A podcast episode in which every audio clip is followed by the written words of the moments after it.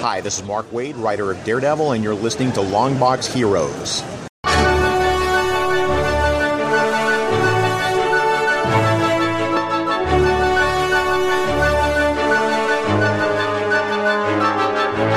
Hello, everyone, and welcome to episode 573 of Longbox Heroes, the Lamborghini of comic book podcasts.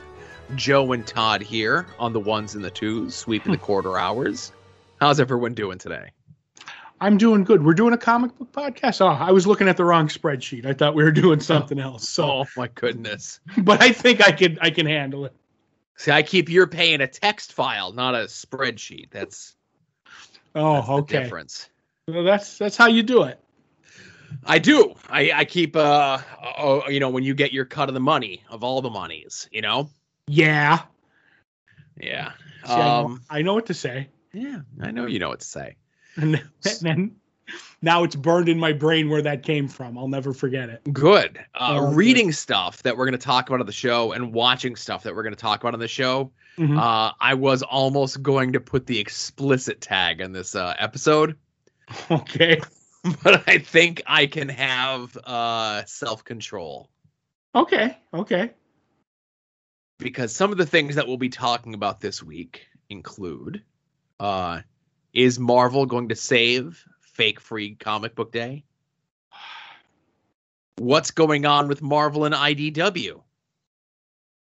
And James Tynion announces a project for his Substack. We're Mm. going to talk about that. We have conventions to discuss that are happening this weekend. We have digital sales to discuss. We have what we read from this past week, which includes Kang the Conqueror number two and Primordial number one, as opposed to Prime Ordeal number one, which is a Hmm. completely different book Right. what we're looking forward to coming out this week. Todd and Joe have issues. Uh, Todd's art attack. An update on the pigskin pickums. I was Right. saying at the beginning of the show. That's my way to attempt to remember it. Right. And uh, big spoiler filled TV talk uh, with the most recent episode as of this recording of Stargirl. And not one, not two, but three episodes of Y: The Last Man. So we's both all caught up. Right. Right. Should be a quick show though, Joe. And it's been jinxed. yep. Uh, so Marvel, uh, they had books planned and scheduled to come out for uh, Halloween Comic Fest, aka Fake Free Comic Book Day, that was actually supposed to come out last year. Mhm. Um, and as we discussed in the show last week or the week before, uh, Diamond has decided to. What's uh, what would be the Halloween version of a Grinch? Of a Grinch. Um. A, a goblin. I don't know. A green goblin. No, that's someone like that. And again, it would have to be something like the anti- antithesis of uh, you know, what Halloween is all about. You know, Okay. we'll get back to you on that one. Yeah. Sug- suggestions on the voicemail. yeah. That's a nightmare. Um, so um, Marvel though already had these books published and whatever and ready to go. Uh, so if you had ordered those from Marvel, they're still sending them to the shops, and they're just like, nah, give them out whenever. Right.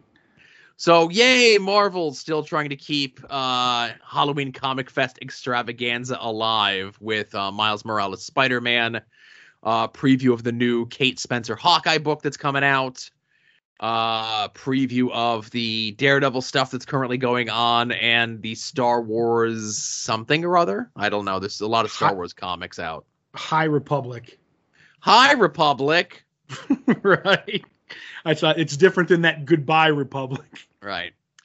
There's a there's a lot of Star Wars books that uh, Marvel puts out, and it's just like a corner of the universe that I'm not reading these days. Yeah, and just on that, like they just had that uh, War of the Bounty Hunters crossover that went through like the min- the War of the Bounty Hunters miniseries, Star Wars, Darth Vader, uh, uh, Aphra, like, and then a bunch of like one shots. I was like, I would have maybe read this if it wasn't like a cajillion books. Yeah, like I think in the solicitations, I'm like, oh, it's a one shot um of IG88. I would read that.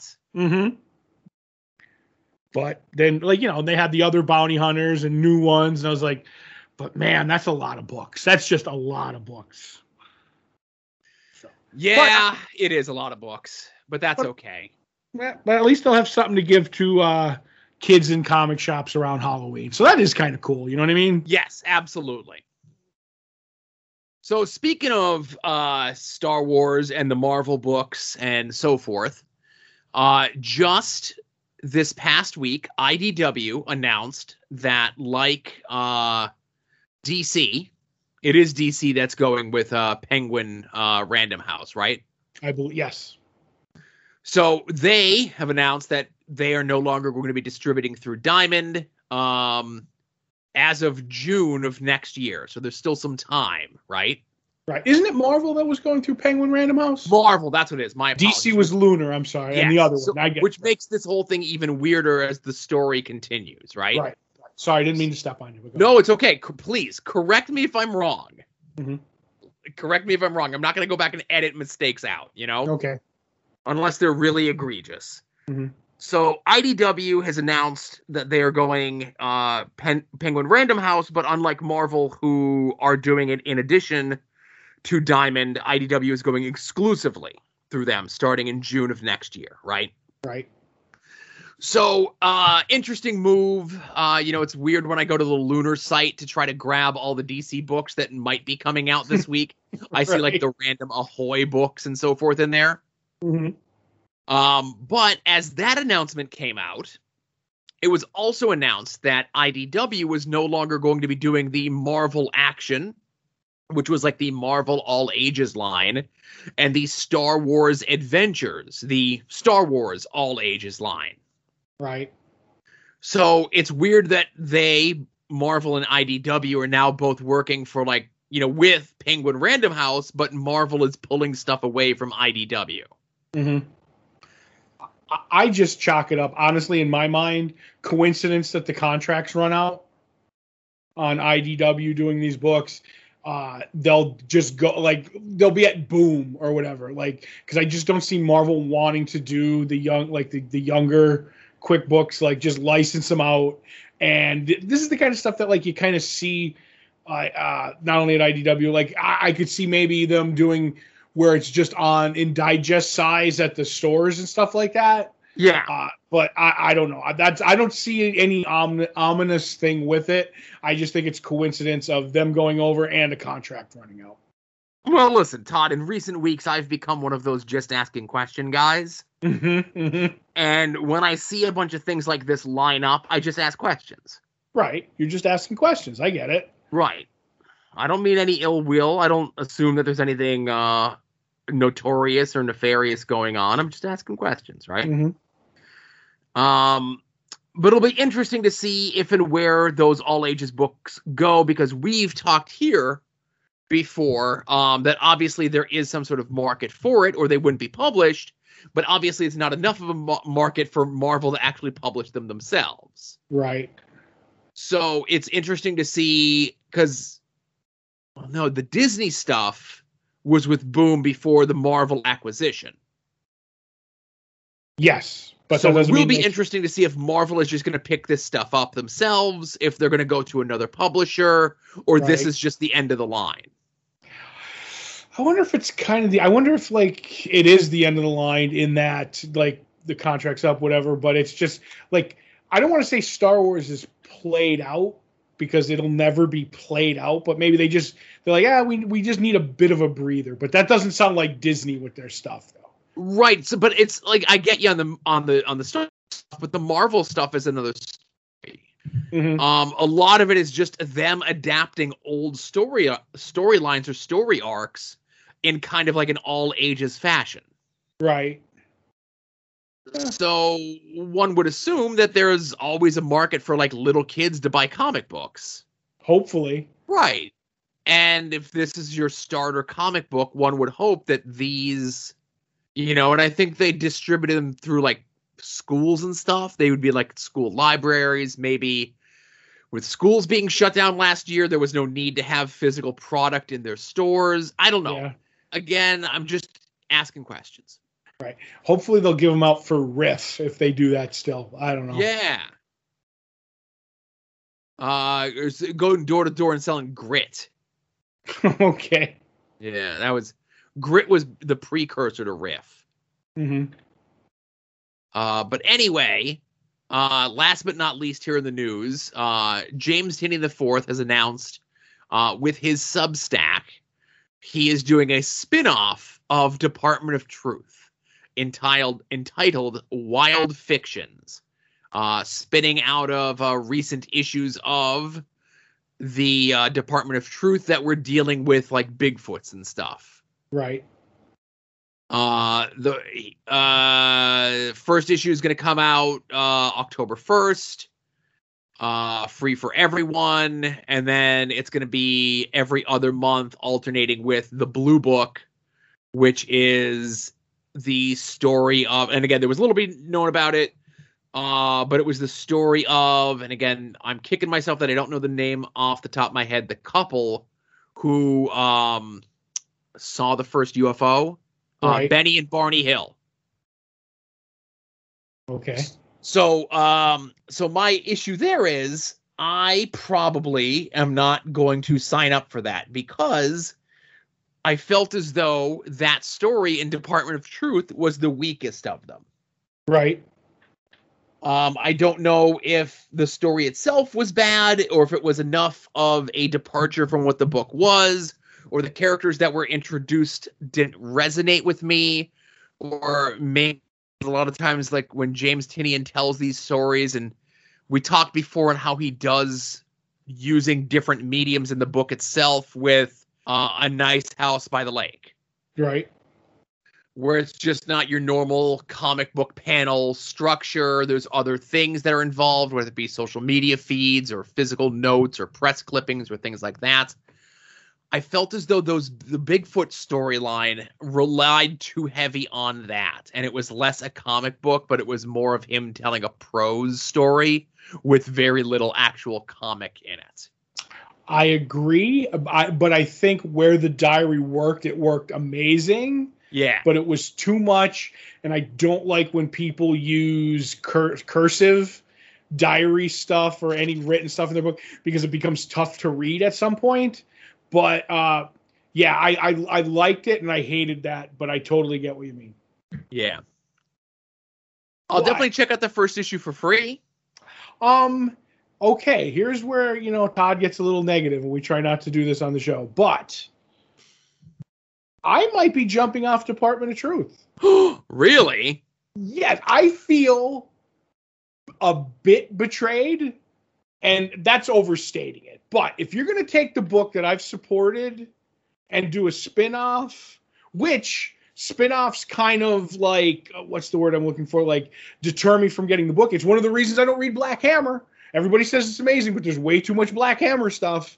Um, where it's like, okay, now I got to go over here to read another part of the story, and it's it's something that you know I'm I'm an old and I'm not down with. So uh like all right, now maybe you'll have physical copies down the line, but I'm like this is already too much work for me to read your story. So if you're going to do part of the story over here and part of the story over here, I almost don't want any of the story if you get what I'm trying to say. I do.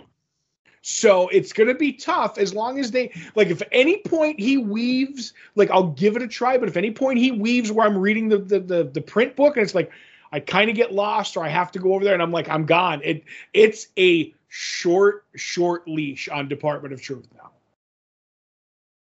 Oh boy. I, just I just don't want to. I don't even want to dip my toe in these waters. I get you. No, listen, I'm I'm 100% with you. Mm-hmm.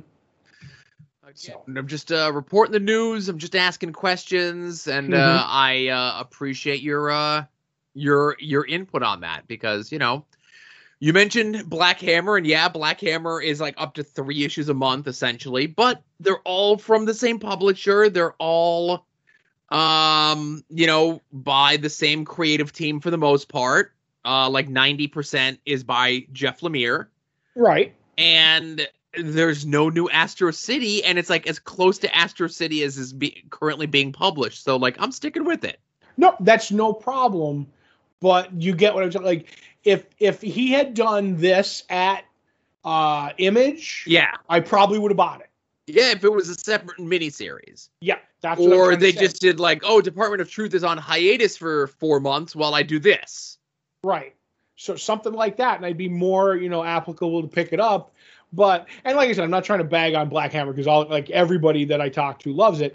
But when it seemed to get out of control, that's when I was like, "Oh, I don't think I really want to do this. So it's more that there's too much of that, even though it's really, really good. Where I could read a bunch of a bunch of different good instead of multiple the same good. I, I, variety. That's what I'm looking for. For sure. So I'm all over the place, but you no, no, to I'm. I'm with you. I'm picking up what you're putting down. Uh, I completely uh, get what you're saying. okay.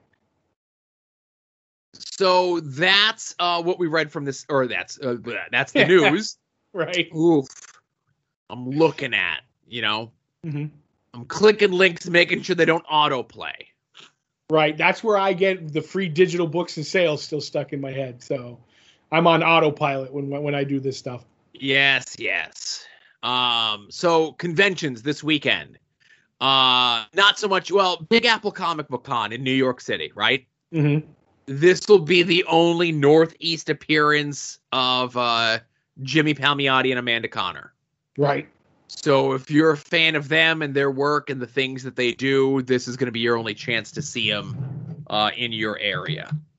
There was a 50-50 chance that me and the art collector were going to go to this con. Ah, But this weekend our football teams are playing. Our favorite football teams are playing. So we're going to go do that instead. We don't he does he's married, doesn't have time to do both. he had to pick one. Yes. and he So- picked the one that didn't re- didn't uh, cause him to go out of state. Yes, and cost a lot of money. So Right.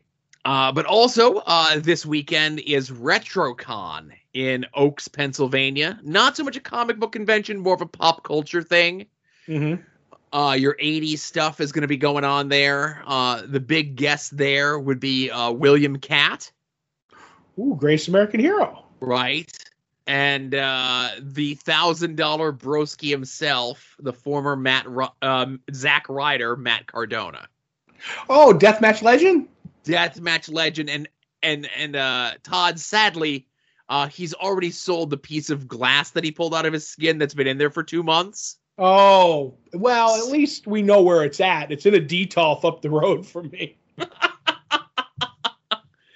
Oh. I'm shocked that it's not. Is all I can say. Right. He's waiting on something a little bit more personal. Oh, uh, light tubes, broken light tubes. No, no. Let's just say maybe a shared experience between Broski and poor Chelsea when that Oh. goes up online. Right, right. Oh, I know too much. You do. It's it's a, it's a shame that you know too much. Yep. But if you're in our area and you're going to RetroCon, there's a very good chance that you might run into uh, Kevin Hellions and the rest of his crew from the House Show podcast. Matt's Library. Uh, Kevin puts up stuff for the finds out at thrift stores, Walmarts, Ollie's, those comic packs. Reviews of some of the lesser known books that we don't cover here, uh, some on the rise crowdfunding projects, that sort of thing. But uh, Kevin and his whole crew will be uh, at RetroCon this weekend. So if you're going, look for them and uh, say hi. Tell them we sent you. Yep. Uh, you could also check out Rick Williams, the Chop Shop, uh, with all the cool uh, resin and glow in the dark stuff that he does, uh, sci fi, fantasy, wrestling related. Uh, Jason Sandberg and Chris Runt, uh, longtime listeners of this show, both have published comic books, Jupiter and Battle Monsters, respectively. And the links to those comics are right in the show notes for every one of these episodes uh, as well as the link to our local comic book shop, Comics on the Green, uh, who are currently nominated uh, through Diamond for uh, what's the exact thing? Uh, most muscular. What is it? No, No, Uh, no. best back Yes, issue best. display. Oh, Yes, yes. I thought it was just best back. No, it was best back issue. I thought it was uh, best dachshund, but that, that's a different category. Um, right. yeah, I don't so think Diamond gives out an award for that. they should. They should. So if you are a listener of the show and an industry professional, uh, however it is that you vote on that, vote for our comic book shop. Uh, he has a very nice, clean, and orderly store, which you know Mhm. you shouldn't have to say, but you do. And you know, brightly lit, clean, like you said.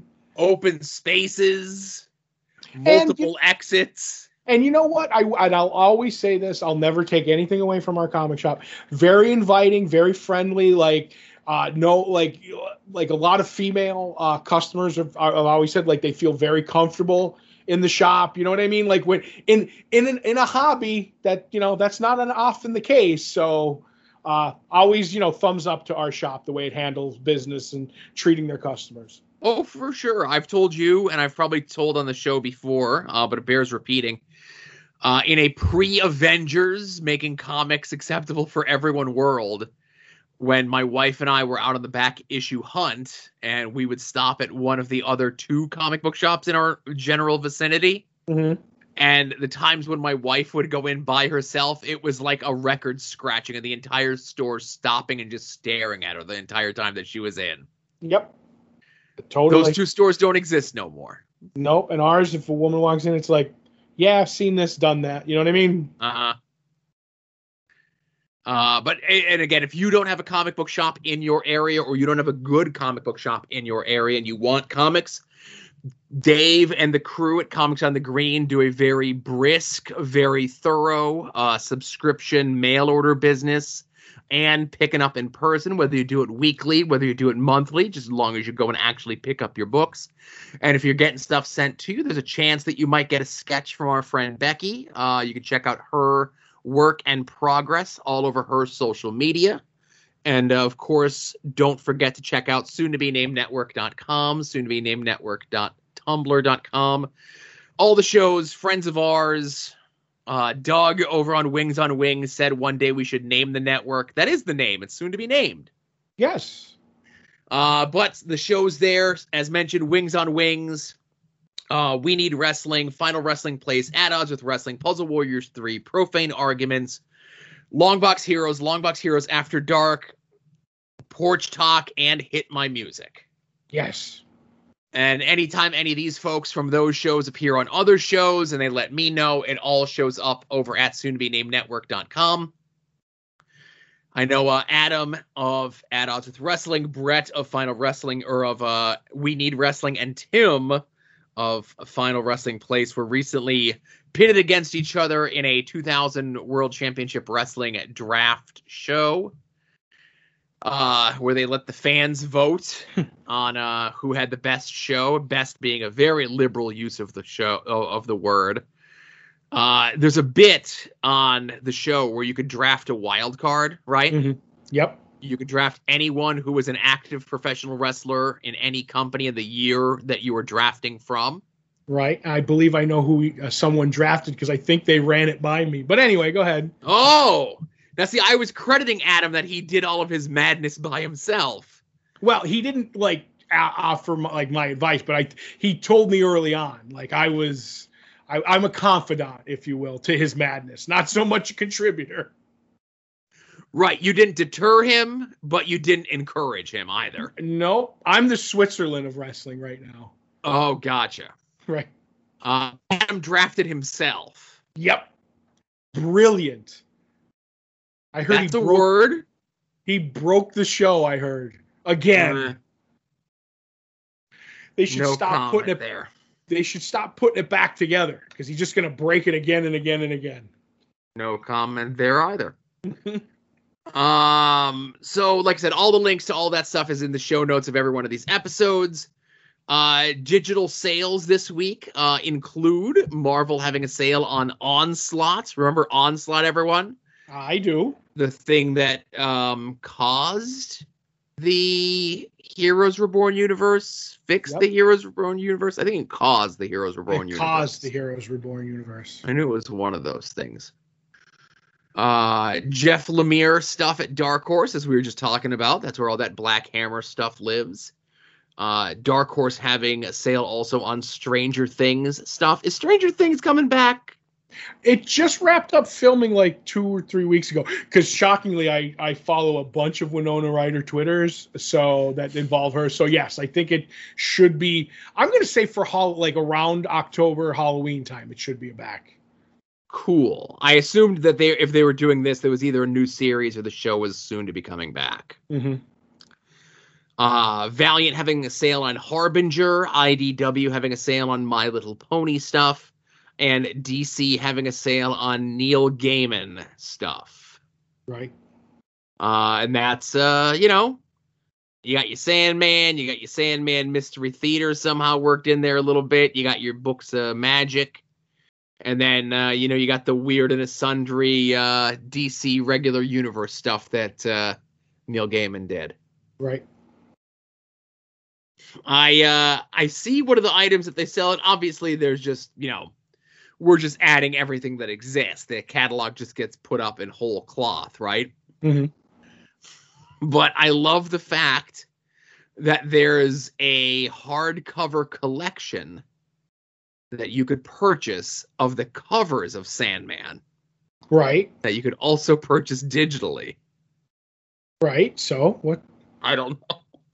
You could buy anything digitally that you could buy in hardcover almost. I know. I think though you could probably Google those and just like save them as like JPEGs or something. I don't. Know.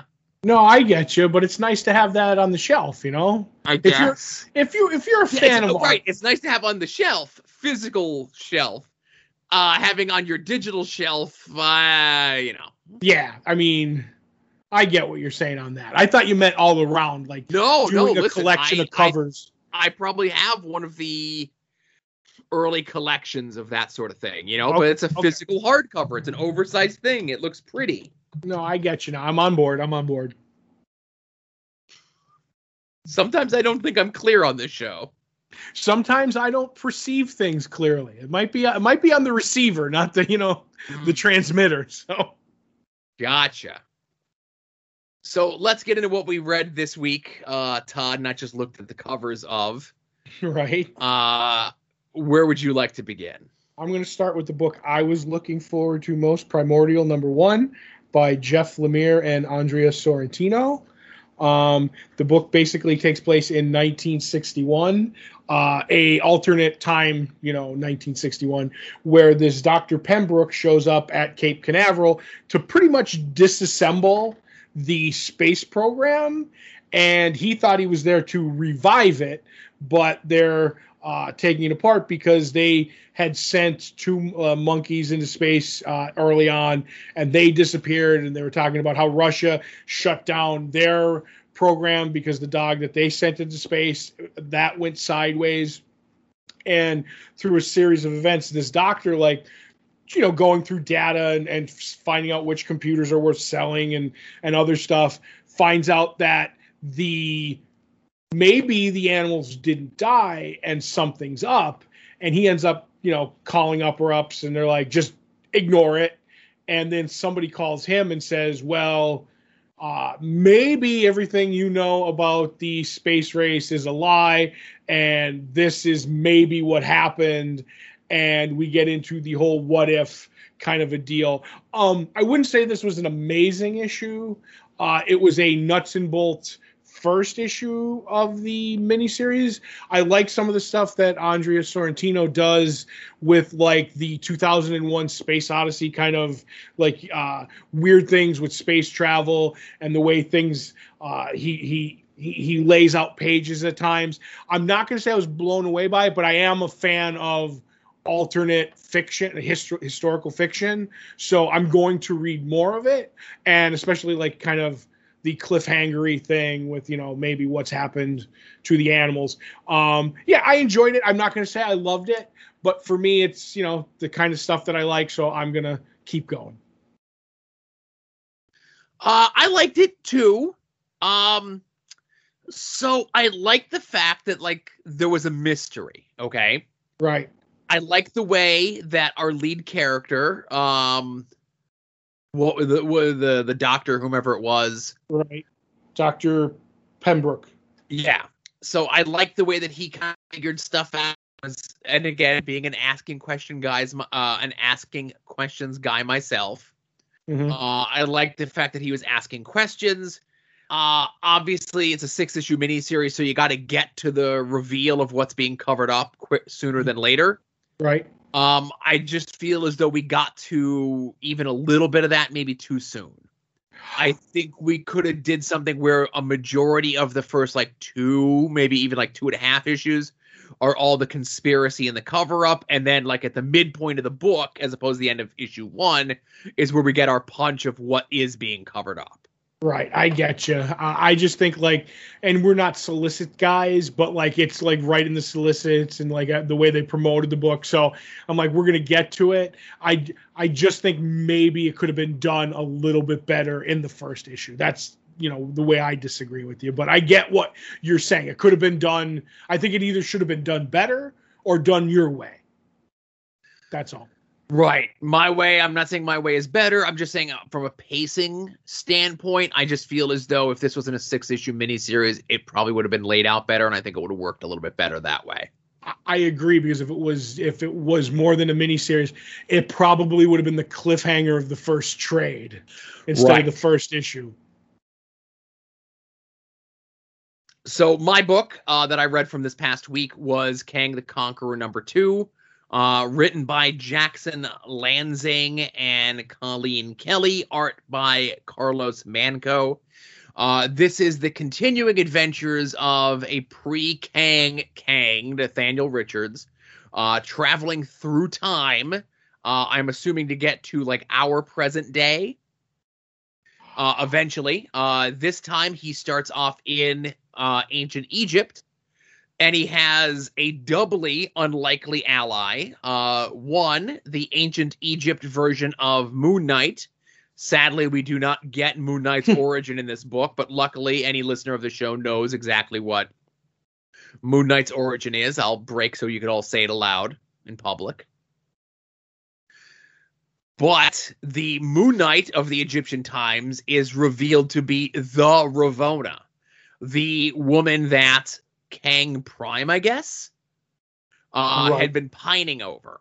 Uh, the one woman that he let into his life. Uh, even though this Kang is now on the second woman he's about to let into his life, which is Ravonna, uh, knowing that things are going to end poorly. Um, and of course, Rama Tut shows up. Uh, he, our, you know, our Kang, I guess our protagonist Kang. This gets so confusing.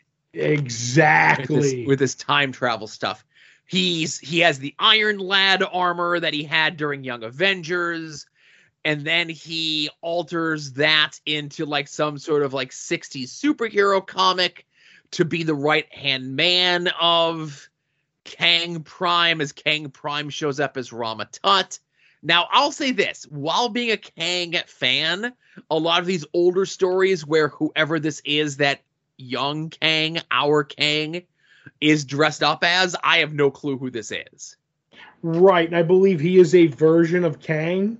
So I don't, but I don't know. I'll have to talk to to Scott on that because he would probably know. Yeah, but yeah, it's so confusing. So it, so confusing. It's it's so it's not that it's confusing per se, but it's attempting to explain what's going on in this book when there's no less than four different iterations of Kang that are doing things in this book.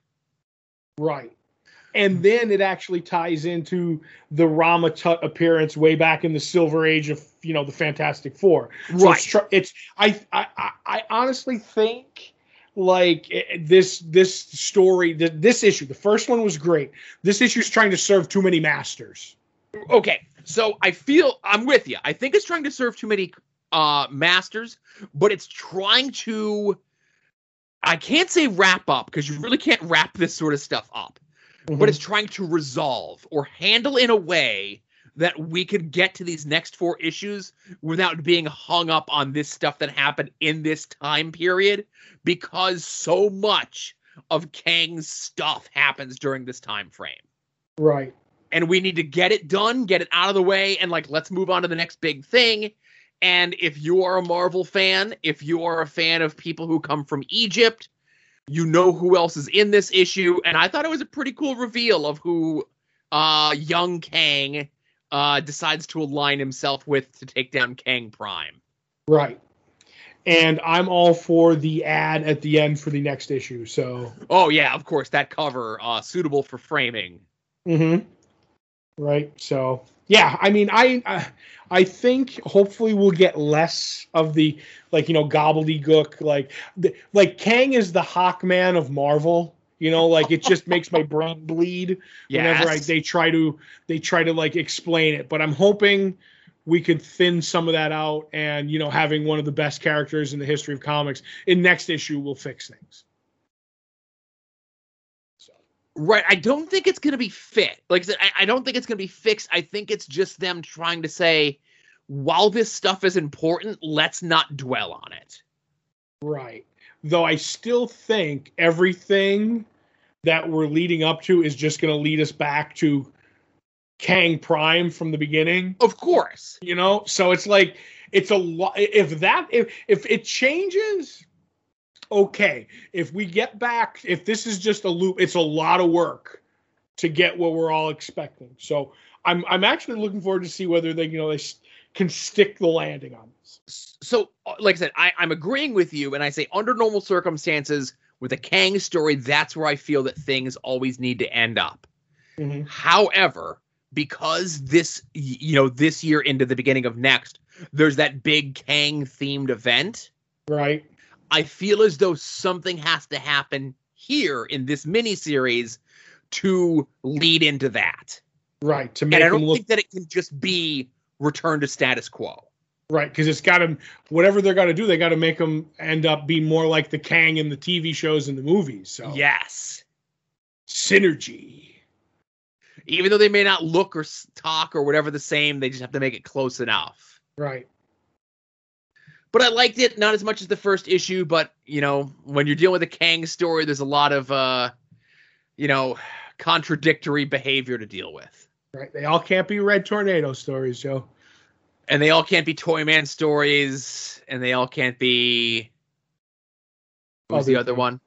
I forget on the other ones, but yes, Toy those are Red Tornado, and someone else. Kang. No, Kang is much. He's at least in the top ten, not the top three. Right. So that's what we read this past week. Uh, let's get into what we're looking forward to coming out this week.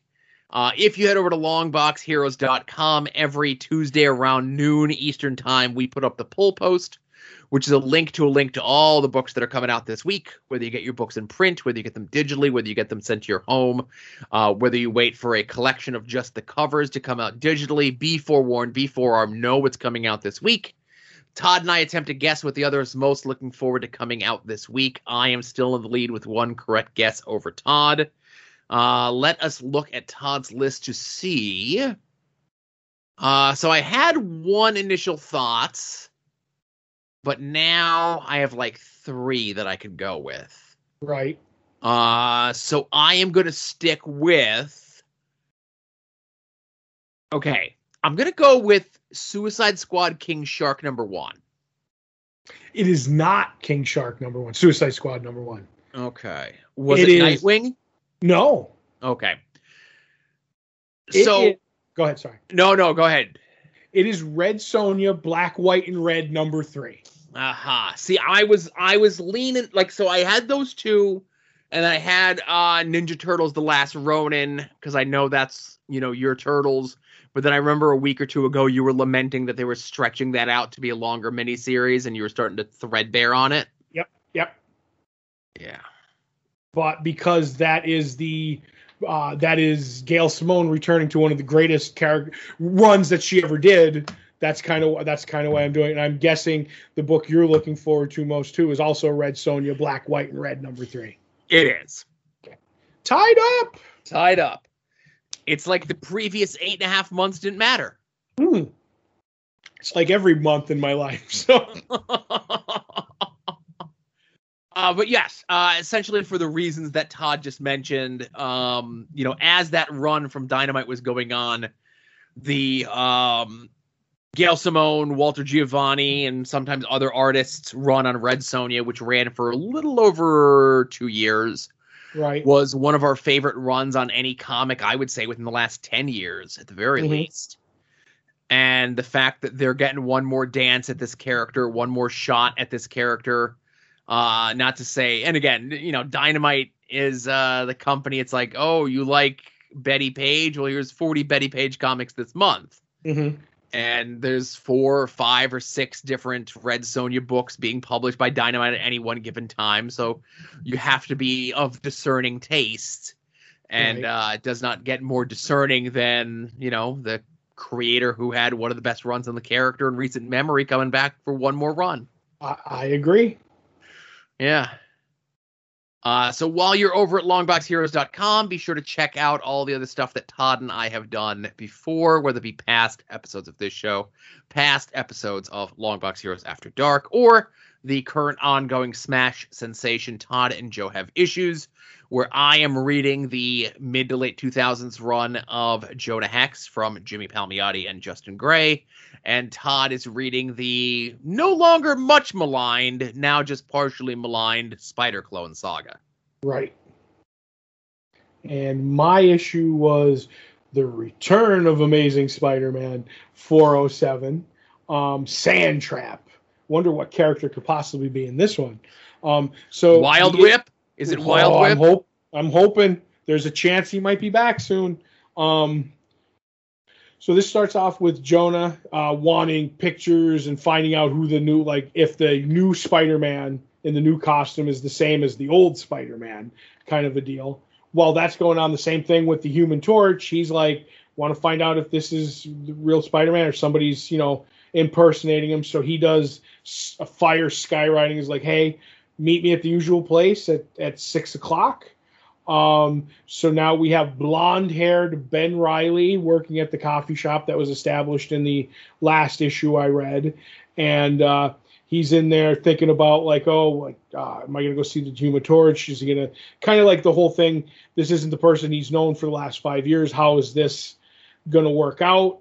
Um, while that's going on, uh, Silver Sable has hired the Sandman to like uh, basically lead train her, her group of commandos. I forget what they were actually called. There was a a The name. Wild oh, the Wild Pack. How the dare Wild you? Pack. Yeah. So you know, basically they show up and Sandman makes short work of them. Like in the train, he's like, you know, oh, they taken out in 15 seconds. You know, give me some time. I can get them up to you know, uh, 20 seconds. Um, and she ends up saying we're going to go out and we're going to run some you know uh, research and development about uh, Spider-Man. I want to see what's going on with him too. Everybody's very interested in this this new Spider-Man. Then we get to a scene. So now Spider-Man meets, and I'm using air quotes, uh, Human Torch, and the Human Torch wants none of it. He doesn't believe it's him, and he just burns him alive. Joe kills Spider-Man. End of the Clone Saga. We could stop here, but wait, it's really Mysterio using the chip that he had stolen a while back or whatever. Um, he's creating new illusions where he doesn't need, you know, the the elaborate uh, sets and things that he does now. He can just use his own thoughts to project his fantasies. Um, so new Mysterio kind of a deal. Um, then we get uh, Ben uh, going to see uh, Trainer because he's in a coma. So that must have happened in between uh, issues, right, Joe? That that was during the two month break that we took, where all the Scarlet Spider adventures were happening in virtual reality, as uh, Ben says there. Oh, trainer, you're trapped in virtual reality. Are you just walking around aimlessly? Are you, or are you okay? I hope he's okay. I have a feeling that he's going to come out of that coma when it's time to finally wrap this storyline up for good. Oh wow, okay. Call it a hunch. Call it a hunch. So um, Peter or Ben, I'm sorry, Ben is going to the Statue of Liberty to meet uh, Human Torch, and uh, Silver Sable and Sandman kind of know that's where he's going to be, so they they get on the boat too because they know he can't swing over. Um, so they end up meeting and they have a big fight, and in the end, like it's him just basically testing for so Silver Sable can see. She ends up saying, um, uh, well, actually, while they're fighting, the Human Torch shows up, and they they go through like the big rigmarole of the battle, and in the end, Silver Sable's like, "All right, you're a pretender, but you're just as good. If you want to work for me, um, uh, you can." He's like, ah, "I don't know if I want to." And Human Torch is like, "Well, if you're a pretender, explain it to me." And Ben's like, "I don't have to explain it to nobody." Uh, Human Torch says, "Well, I'm going to be keeping an eye on you." And basically, while that's going on, that one woman who's the uh, photographer is taking pictures, and she's going to be the new Peter Parker who takes photos of uh, Spider-Man. End of end of first issue. Yeah. Um. So this is just more of a world building of Ben's new life. Right. Um, reintroductions or introductions to some of the new characters. Right reestablishing some of Ben's relationships that he's going to need to handle or deal with or so forth.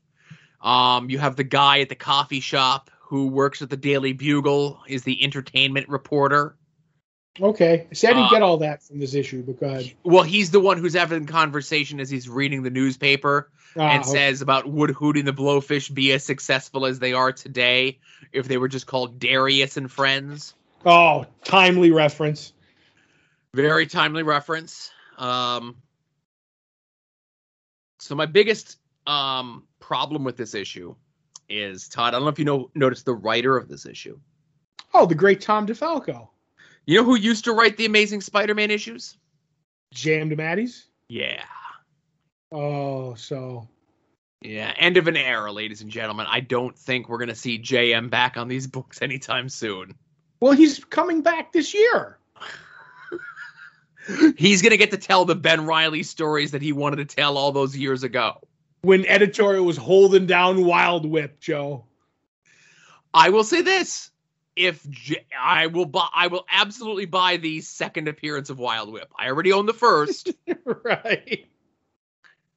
So that I now myself could be the Michael Jordan of Wild Whip collecting. Right, and hopefully they'll actually give Wild Whip a costume instead of a uh, you know, a loser schmuck. I have so many unrelated things to bring up to you, but I always forget them. I Okay. I'm surprised nobody well, somebody might have stooged it off, but we'll talk about it later. Okay. I have to write down something. Okay. I don't have a pen, so I don't have anything to write down. I forgot one. You forgot your pencil? Mm-hmm. Luckily, I have something to write on. All right, so uh, my book that I read this week uh, was Jonah Hex, number 50, as mentioned, uh, written by uh, Jimmy Palmiotti and Justin Gray, uh, with art by uh, legend in the comic book industry, one of the most recognizable artists, I would say, in Darwyn Cooke, rest in peace. Uh, issue is entitled The Great Silence so I think, oh, is this going to be our silent issue? But it's not. Mm-hmm. Uh, the issue does start out as many a Jonah adventure does, where Jonah is uh, busting up some banditos or so forths. Uh, he gets an assist from Tallulah Black. Uh, they go to collect their bounty, and then uh, they have a roman- a romantic rendezvous. rendezvous. Uh, Tallulah Black leaves before the sun comes up and uh, man comes to Jonah and offers him uh, a, a, hefty bounty, if you will. Uh, referring to my notes here, a bunch of names that I wrote down. Um, again, not whether these names mean a thing, right? Mm-hmm. Um, but there's 50 bounties uh, on this uh, man, uh, Arlen, Arlen Miston, who's right. an oil man, an oil magnate of some kind. Uh, and the 50 bounties are on people that have caused him uh, property damage, uh, extortion, and even the life of his youngest son. Right. And uh, Jonah's like, well, you know, he's kind of like, uh, doesn't sit right with me, an oil man. Um, you know, I usually charge three thousand. You're only charging two thousand a man. And the guy's like, well, you know, uh, if you bring a whole bunch in at once, maybe we could work out a deal to get you that 3000 per man. And then uh, that's the end of the issue, Todd. Nothing else happens. We can move on to uh, undepressing things, right? Yep. I think more stuff happens, Joe. Oh, more stuff happened to the issue? Yep. Oh, um, well, um, let me continue reading my notes here. I'll turn the page. I'm pretending to turn the page. I don't know if you can hear pages turning. Right. Uh, Tallulah Bell shows up uh, in the town of Silver Spring. Um, I'm not sure if it's in Maryland. I would have went to Hagerstown. Here it's nice this time of year. Right. And she asks for directions to the nearest uh, dress shop.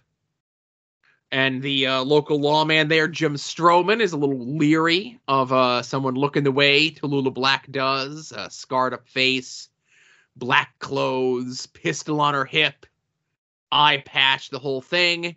And this is where uh, Tallulah Black essentially says, like, well, you're judge essentially you're judging me the way that I'm dressed.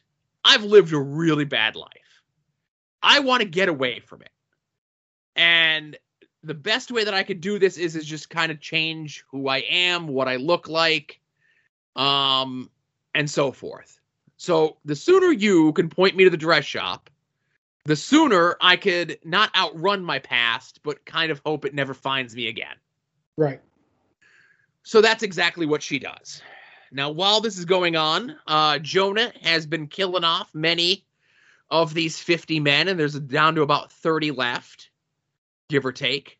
So they get together and uh, they decide that they're going to formulate a plan.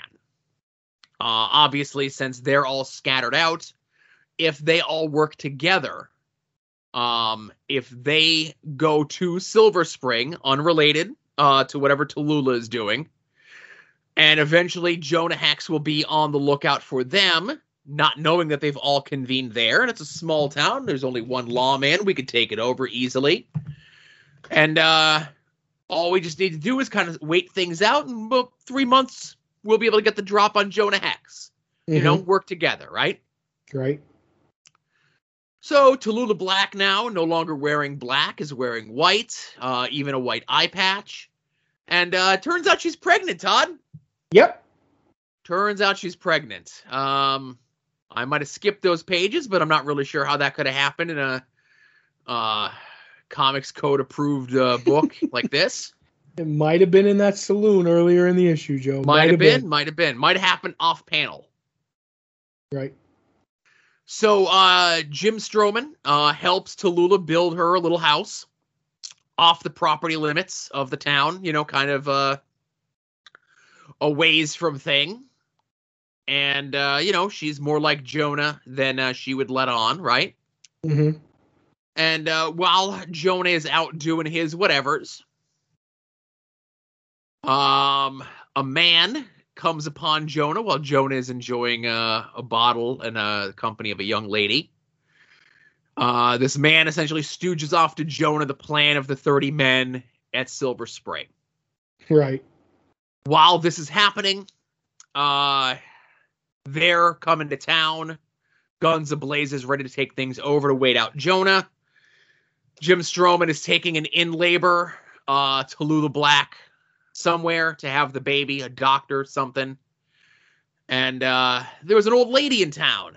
Uh, you know, as an old lady does, like, oh, look at you, you're pregnant, let me touch your belly, this sort of things. But Todd, wouldn't you know it? It's the 1800s, and this old lady has very bad intentions because she thinks, and maybe rightfully so, uh, Tallulah Black and her demon child, whoever would have sired such a child with her, uh, is what has befallen this horrible thing to happen to the town. Mm-hmm. And uh, before uh, this woman gets the opportunity to uh, cut the baby out from Tallulah, she has the baby, does Tallulah, and uh, this woman makes off with it. Right. Uh, however, Jonah being tipped off to this plan, knowing to come and get these people in Silver Spring, he saves Tallulah from whatever happened to her. And uh, in the midst of whatever Jonah's up to, Jonah says, I'm going to go get your baby back for you. Mm-hmm. And uh, this is where Tallulah lets Jonah know that the child was his. And uh, we have this bit of back and forth between the two of them. And I'm not going to do the, you know, how they, how they speak. Uh, Tallulah says, In your heart, you knew what I did was right. You wouldn't have wanted the child anyway. To which Jonah responds, I was never offered the option. Uh, I wasn't looking for you, Tallulah. I always figured we'd meet up again. This turn of event has soured me on us. I'll save the child, but from here on out, we're done as friends and we're done as lovers. Mm-hmm. Jonah goes across town and makes it or goes across town, goes to the train, uh, follows the woman Abigail who has the baby. Uh, able to track her down to a jail cell, of course, because they were able to get her on the child. But sadly, the child has died. Mm-hmm. Um, Jonah is going to shoot Abigail, the woman, while she's in the cell. The sheriff, the lawman, or whomever says, No, no, we need to do this the right way. We have a dozen people that are going to testify that this woman is guilty. Um, you know, she's going to die. She's going to hang. We need to see that she sees uh, her due trial. Uh, Jonah, in a scuffle with the man, goes to shoot her, but misses and hits the uh, the bars in the cell Mm-hmm. which Abigail t- takes as a sign from God that she's being saved. Uh, the lawman does step outside for a moment to allow Jonah to do whatever it is that he needs to do. Jonah returns to Silver Spring, maybe behind schedule, maybe ahead of schedule, with 30 men waiting for him. Throws a stick of dynamite in the saloon, blows up the rest with a Gatling gun. And Jonah has claimed all 50 bounties that he was set out to do, but not before maybe the most harrowing last page in my recent comic book reading. Mm-hmm. Uh, we see Tallulah in her house. There's no words. She notices something outside. We see a horse galloping away. We see Tallulah looking at something and left doorstep. A little coffin, Jonah and her baby inside. Yep. The end. Tough issue. Holy cow. Um this issue uh was a straight hot rocket to the top 10 of my favorite single issues of a comic book I've ever read in my life. Exactly. And you can kind of see why I wanted you go in completely cold. Yeah. Right. So th- this is a tough one, man. Oh yeah.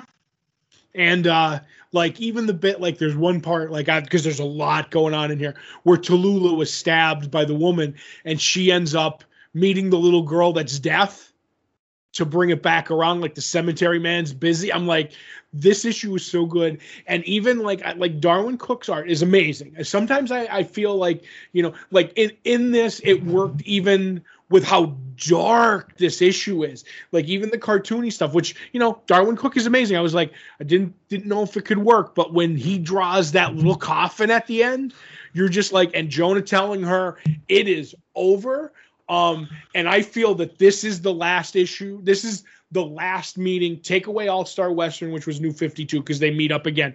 This this is it. There was we're at the end of the road for both Jonah and Tallulah. No more. You know what I mean? Yeah. So.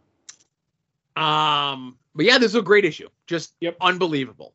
hmm and uh yeah it was heart-wrenching it was uh beautifully uh told and i think you make a great point in saying the art on this i think if it was any other jonah artist hmm um i don't think it would have the same oomph i guess I think maybe it would have been too dark. yes It Yes. would have been like it would have been like, oh my god, I just want to do something horrible. You know what I mean?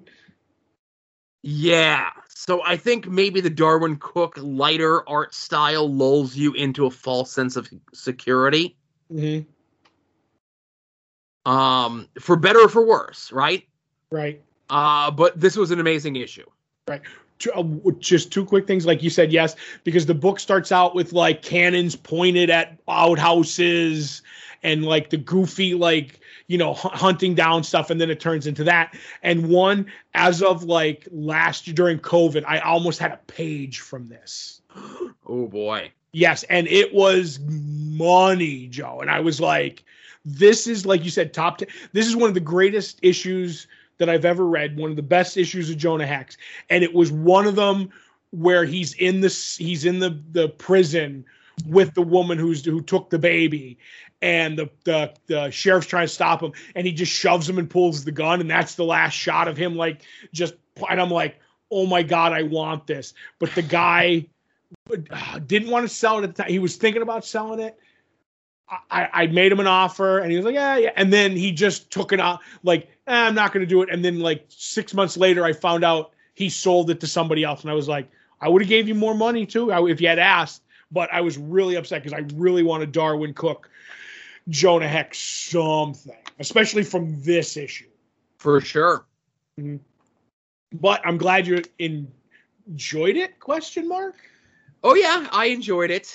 Mm-hmm. Um, quite a bit actually. Um, you know, heart wrenching as it may be. You know, it's not all right.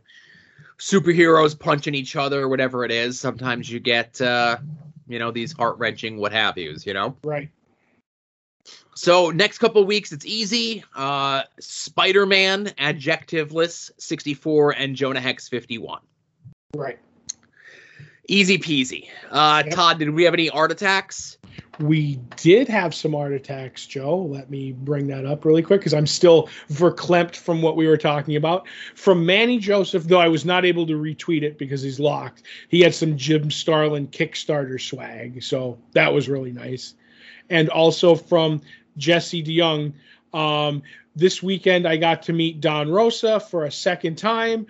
The guy is so kind, along with a great ex Ducks print. I got two hardcover signed with sketches by Don, made my weekend. Beautiful stuff. Um, I do like the way when he draws the duck sketches, he puts the uh, the little like star, like the gold uh, ink in the eyes so they sparkle and all that stuff. I've met Don Rosa in the past. Don Rosa, one of the nicest creators, as long as you don't call him DuckTales. uh, I like that um, X Duck uh, parody cover. Mm-hmm. That's a lot. That looks. That's a lot of fun. Right.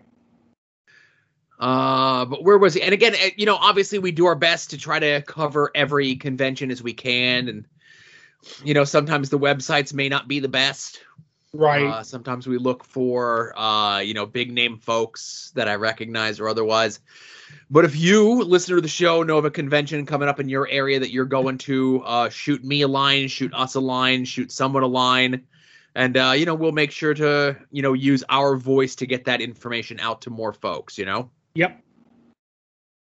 Uh, so Todd, while we're over at longboxheroes.com, yes, how's everyone doing in the pigskin pickums? Everybody's doing fantastic. Uh, I think I might be very near the top, which is the most important aspect of it. Um, I think I'm tied, one of the people tied for second um, and I am. I'm one of three people tied for second, but there is one of the ESPN fan names uh, who is number one. If you are number one, let us know who you are. Yes. Um, we would like to, you know, get give you your your credit each week uh, uh, because we just can't give ESPN fan out there because there's several in the group with different numbers. But congratulations on being number one week two. Um, I hope I can rectify that. Also, I the the uh, the interface with the website is absolutely terrible, Joe. yes, uh, we've been fielding tech support questions uh, in regards to this, which is exactly what I wanted to do. Right. Uh, I am in a five way tie for 30th place out of 48 people. Right. Uh, and I'm tied with at least three people that actually watch and follow football. So I don't know what that says about me and what that says about them. I don't know. Um, well, you know, maybe, maybe. Well, at least words is under you, so. Uh, not uh, uh, again, not mathematically eliminated yet, but very close. Right, week three, you'll be mathematically eliminated. Yes. Uh, but you know, there's still time to sign up. Uh, if you haven't, if you have signed up, don't forget to do your picks. Sadly, you have to do your picks manually every week. You cannot just do the auto pick, which I like to do uh, when my kids stop doing my picks for me. and you have to make sure that when you click, uh, the box that you're clicking on turns a different color because uh, Yeah. sometimes the ESPN ESPN website doesn't like when you click on it. I totally agree. I almost lost a couple of picks myself. I was like, wait a minute, at the end, because I double check every Thursday. I was like, 14 of 16 made, because it will let you know. There's Yep. a there's a thing on there that says how many of how many you've made. So Yep. sorry for anybody who missed out. You know, I'm gonna give I'm gonna give Disney a call right after we re- finish recording. right. This is like at least in the top five things on their priorities. Yes. So while you're over at longboxheroes.com as well, be sure to check out our store where you can purchase shirts and pins and stickers with our fancy logo on them. Uh, my wife was wearing one of the shirts this weekend, and uh, my niece thought it was funny that I had a shirt for myself. And I Oh, said, I has- share a shirt with someone. I share a shirt. Right. So it was one of ours. You mean? Yes. Oh, cool. I'm glad. Uh, never mind. I'm not going to finish that sentence. But anyway. All right. Uh, if you uh, want that logo or logos inspired by this show, Longbox Heroes After Dark, Odds with Wrestling, Final Wrestling Place, Hit My Music, you can head over to our TeePublic store, which is found at tinyurl.com slash longboxheroes. And their sale starts as you're listening to this, 35% off any and all items. And you can get those designs on anything from cell phone covers to notebooks to throw pillows and all things in between. Right.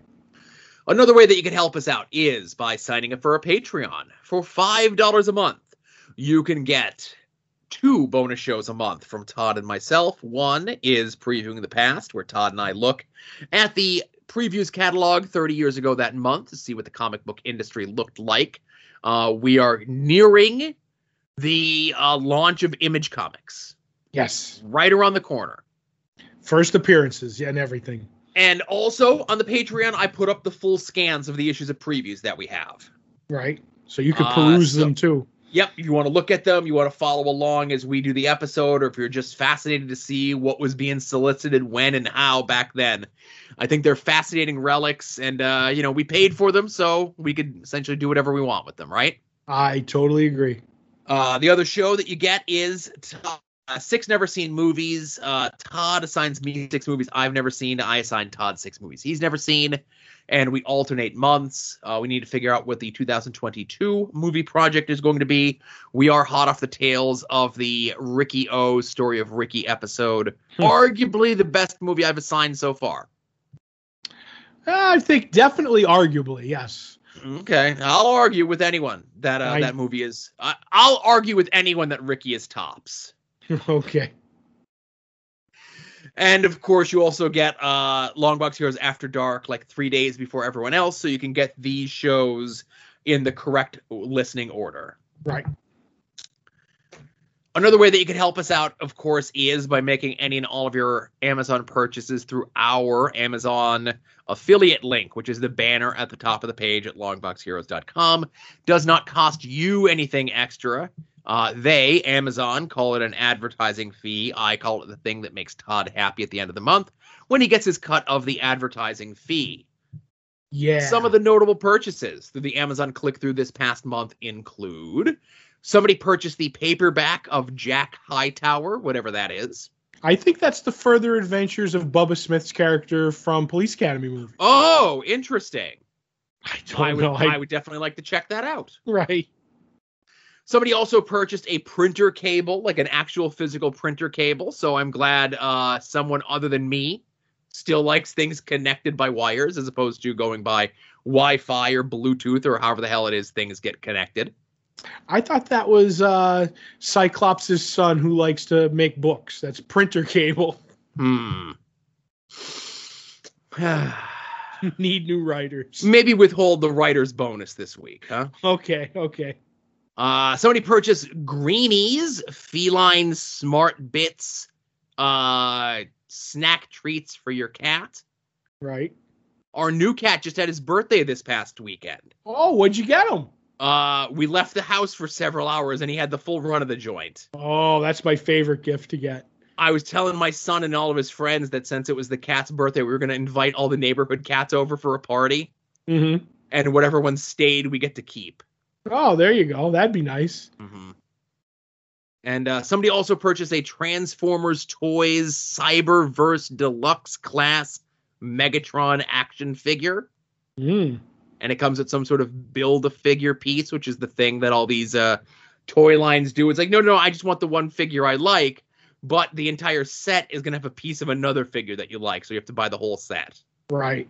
It's an oppor- figure opportunity, Joe. Yeah.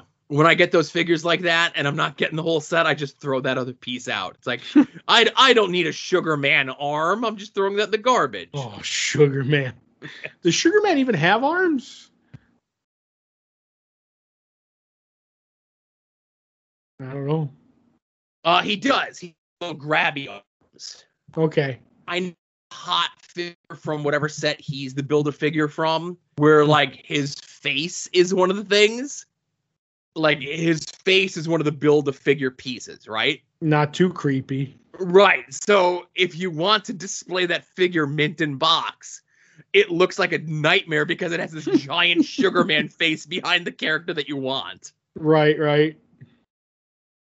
So that's enough of toy talk here. Uh, hey, another thing. Uh, Amazon is doing a deal where uh, you could sign up for a three month free trial if you're eligible uh, for Amazon Music Unlimited or Audible Premium Plus. Uh, if you sign up for either one of those free trials through our link, uh, we get three bucks on the Amazon Music. We get five bucks on the Audible Premium. And even though it's a three month free trial, if you sign up on a Monday and cancel on a Tuesday, we still get that money. Right. Deja vu. So, yeah, you know, we had some time to kill on the other show. So No, I gotcha. it's almost like I'm reading from a script, too. You know, right. the script is my mind. Oh, So I think that's it for the main show. I didn't forget anything else, did I? not that I can think of. All right. Let's get into TV talk. Right. But before we do, just as a sidebar, it was discussed on At Odds with Wrestling this past week. And I forget how we even came up on the topic of. It may have been Adam talking about stuff that he had CGC'd, right? Okay. You and I, not CGC type folks, you know? I have a few because I bought them that way. You know what I mean? Sure. Um, I was thinking to myself, and Adam was like looking in to see how many were out there. Right. Oh, it was Adam had purchased a CGC of the f- issue one of the first Gambit limited series, Okay. or he was looking to purchase it, right? And he was going to purchase it like two, three years ago when the price was high, but not crazy high. Mm-hmm. But now the price is crazy high. On everything. Right. On everything. Uh so I was saying that the one can you guess what the one book that I would get CGC'd is? Um, is it something? Uh, uh, let me just have a clue of narrowing it down. Is it something that's very old or something that's newer? I would say within the last 20 years. Hmm. Well, it, if before today. Uh let's say last 25 years. How about last no, 20? I got you. I would say i- if, if, you know before because today happened, so it's not Jonah Hex fifty. Um, I'm gonna go with. I don't know the number off the top of my head. Uh that Captain Cold issue. Yep, exactly. Uh Adam did have a good guess though. Uh Thunderbolts number 1 because of how much I love that run. That is a good guess. Yeah. Uh but yes, it would be Flash 182. That's the number. Yes. and he looked up on uh like the CGC site to see how many there were out there, you know, how you could check that sort of thing. Yeah, the registry or whatever. Yeah, yeah, yeah. And there's very few of them out there, right? Mhm. They should have a registry of the people who buy them. That's all I'm gonna say. But go ahead. And uh the one copy that's on eBay is for $800. Oof. Okay, wait. The reason it's $800 is It's signed by Stanley. Close. Okay. Danley? I would buy it signed by Dan Lee. I'll get you one signed by Dan Lee at the next show he's at that I'm at. But go ahead. wait, I bought this for eight hundred dollars, and now Dan Lee signed it. It's only worth four dollars. What happened? Oh. But no, so it's a it's nine it's on nine point six, hmm and it's signed by uh Worth Miller and Grant Gustin. Oh, Cap and Flash. Yeah. So you bought it, right? No. Oh. I would, if anything, I would, if I was gonna get a signed one, it'd be signed by Geoff Johns and Scott Kolins. Uh, if I was gonna get it, I, you know, I would not care. Uh, if it, you know, I'd prefer it unsigned. Right. But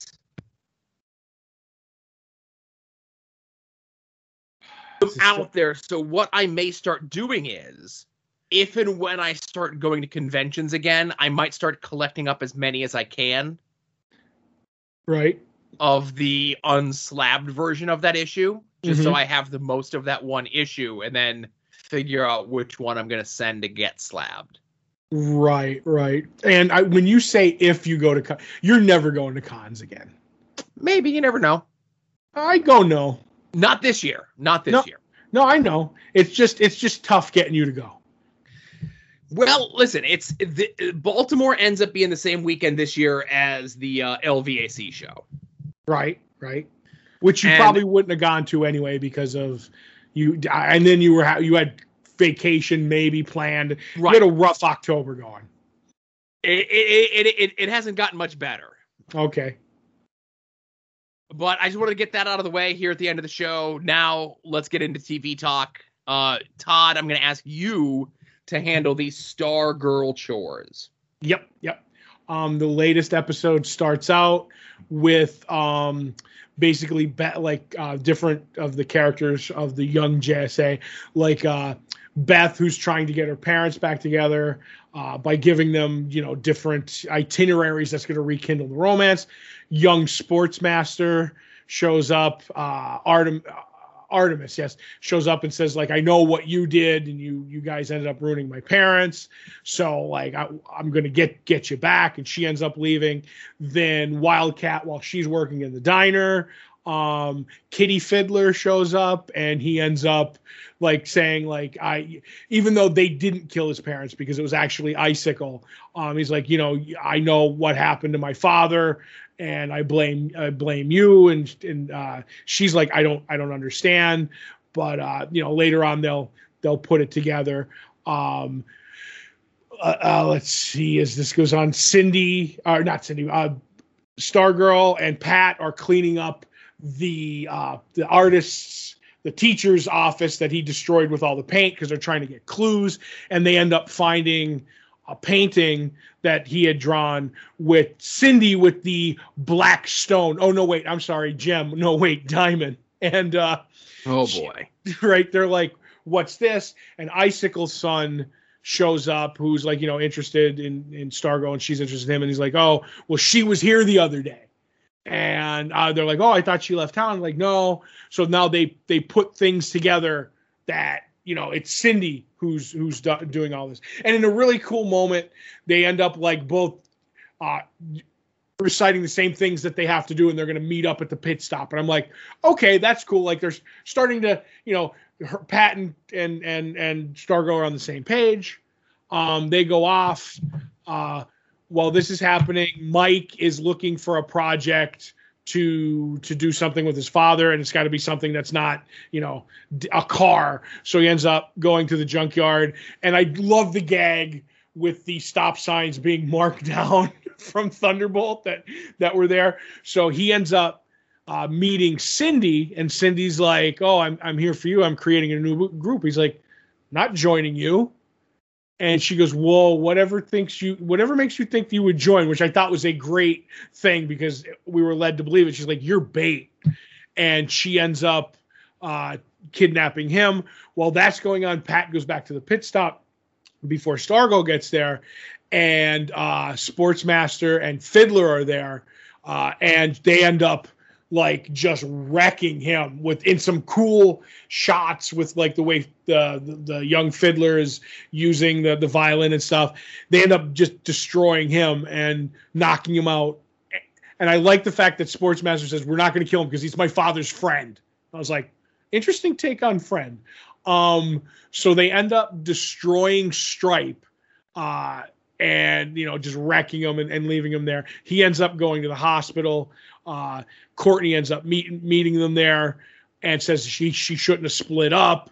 Uh, they get the call from Cindy, who's like, "Meet me at the cafeteria tonight, and we're gonna hash this out." And she's like, "Give me back my brother." He's like, "No, no, no, I'm gonna destroy everybody you love, little by little, until you're the last one." And I'm like, "Okay, that's cool." So she ends up getting uh, the Just Justice Society together, goes there. While that's going on, I can't think of her name. Amy Smart's character um, decides that she's going to call Shade because you know she doesn't know what to do in this situation. The Shade shows up and he's like, "Oh, like you know, my my daughter's going out to fight." He's like, "What does this got to do with me?" She's like, "Well, the girl she's going to fight has the gem." That piques Shade's interest. Um, they go like they they meet up in the cafeteria JSA versus the young ISA and in a great battle this is one of my favorite episodes so far this year. They just go to town on each other, just knocking, just the the the, the young fiddler doing cool things, Sportsmaster, uh, our man, the greatest actor in the history of our time, like just bouncing store uh, Sportsmaster through like all the bathroom stuff. Um, and in this, you know, I'm like, this can't get any better. Then Shade shows up, top hat and sunglasses. I lose my mind. I mark out. He's going at it. We find out uh, uh, Eclipso gets out of the diamond um, because Stargirl uses her staff, which was maybe the plan all along for Eclipso to be released from the diamond. Um, ends up busting up Shade, uh, kills young Fiddler. So we lost another Fiddler, and ends up sucking uh, Cindy into this black abyss. And uh, that creates he gets all kind of powerful creates an eclipse runs off and he's in the little body that he was in the beginning of the series as Bruce Gordon I believe this little kid in a creepy like skip along thing going through the town. Now shades down eclipso's loose god only knows what's going to happen next. This was my favorite episode of the season yeah, I got little uh, to complain or lament about with this episode. Mm-hmm. Um, I and again, it wouldn't even be a nitpick, but I would just say, um, maybe the fiddler's not dead per se. Maybe he's off in whatever dimension that the like Doctor Midnight is, right? I, I, I tend to agree, but I think that's where Cindy is. Okay, she's alive. Fiddler's dead a la Cindy's stepmother. Anytime anytime they disintegrate them, they get killed. She was sucked into a black portal. Two different things. Okay. That's my opinion anyway, but I get what you're saying. And I need to see him a little bit better, but always in my mind, uh, in the comics, I always saw Eclipse that was like kind of like a little bit more lanky. Yes and he was very beefy here. And I get why he was beefy. He needs to be imposing. He needs to be threatening, a physical presence as opposed to you know what have you. Um, nitpicks. Nothing that would deter me from the enjoyment of this episode. I agree with you on him being lanky.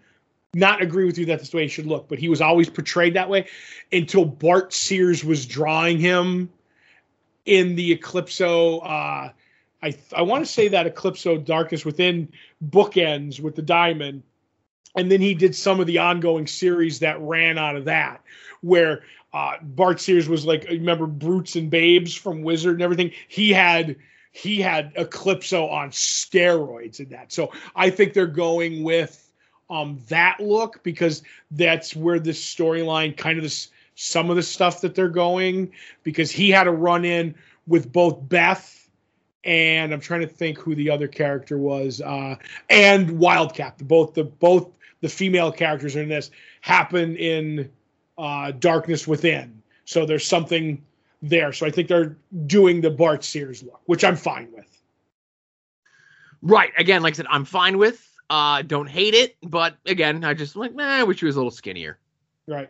And I just thought the way they shot Stargirl flying around on the staff, like almost first person kind of a thing, was really cool. There was nothing not cool about this this episode. But anyway. For sure. And I think what we only got two episodes left for the season, three episodes. Uh, I I know altogether it's I want to say 13 episodes. Oh, really? Oh, then we got more.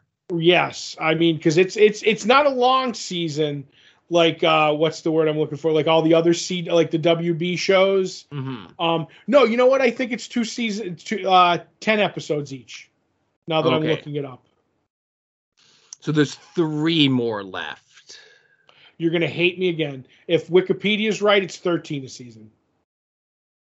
Okay. And I'll stop now before I change the number again. All right. So, um, obviously, we're going to discuss the Y: The Last Man television show. mm-hmm. We're not going to get into deep dives on the previous three episodes. We're just gonna kind of deal with the three episodes as they are Right. and just kind of tell the stories, the threads, the plot lines, the whatevers as we uh were introduced to everyone here. Okay. Mhm. Um, so let's think on how we could do this. Right. Because it is a long three issues altogether. Three Right. episodes. Three episodes. Uh, okay. So let's kind of work it this way, maybe from like least important to most important, let's say. okay. Okay. Uh, kind of work our way backwards from there. So, uh, we have Hero and Yes. Sam. Right. Hero, uh, Yorick's sister, the daughter of the now president, played by Diane Lane. Uh, they have a group of people that are getting ready to go to Vermont. And for whatever reason, Hero is kind of dragging her feet on things, Mm-hmm. Not wanting to go with the group. Um, she also is the one who had the liaison with her fellow EMT right before everything happened, and fit of lover's rage, and they killed the guy literally seconds before every other man in the world died. Mm-hmm. So there is a spot in New York uh, where if you're a survivor, you can go and make claim or redeem or something your lost partner, your lost man, if you will. Uh, while Hero is there, uh, she happens to notice and put the pieces together that this woman who is frantically looking for her man is the woman of the man that she was cheating with. Uh, so Hero uh, goes to the ambulance. Uh, we see that guy all decayed up and everything else like that. Mm-hmm. She goes and gets his license so she can give it to him, give it to her. And then the woman who is alone with the child kind of laughs and breathes a sigh of relief, uh, knowing that she wasn't crazy. Her husband, in fact, was cheating on her, but takes solace in the fact that her husband was not alone when everything happened. That is a great scene. Yes. And though I think you would say that she was like you said that she she meets her there, I think she was going there waiting for her to show up. You think so? Oh yes, because the the lady like she was there stalking her because she literally says, "I've seen you here before," and it's going to lead to as we get into Hero. Hero just makes the worst choices, and that's she is just there to to to confront the wife of the EMT. My opinion, anyway. Okay. Um and again, we could argue that one, right? Right. I'm not going to argue. That's just my opinion. Okay. So from there, Um, Hero and Sam are left behind by uh, their group, Mm-hmm. and Hero, uh, she is being searched for, um, by her mother. Her mother sends out search parties as they are evacuating New York, specifically looking for her, suggesting, of course, that what everyone else thinks that her son Yorick has passed. Mm-hmm. So, um, Sam, who is a transgender person, which is why they are alive during all of this, Right. and it's not one of those things they beat you over the head with. Uh, there was the bit from one of the episodes where the rest of the group that they're with leaves Sam with little to no uh, Testosterone. testosterone. There's a bit that says uh, every man has died? Question mark. Every man with a Y chromosome. Again, Yep. Y the last man. His name begins with Y for Yorick. It's poetry, so it rhymes. Mhm. Okay. and also, Hero doesn't want to go because she doesn't want to go see her mother. Right. So that's the other thing. So that's why she's dragging her feet with all of this, is because she knows how overbearing her mother is and has been to her. They have had the contentious relationship. And uh, now, with the way that the world is, Hero fears for how that will go. In their travels, they come upon a barn that has a working car uh, in it.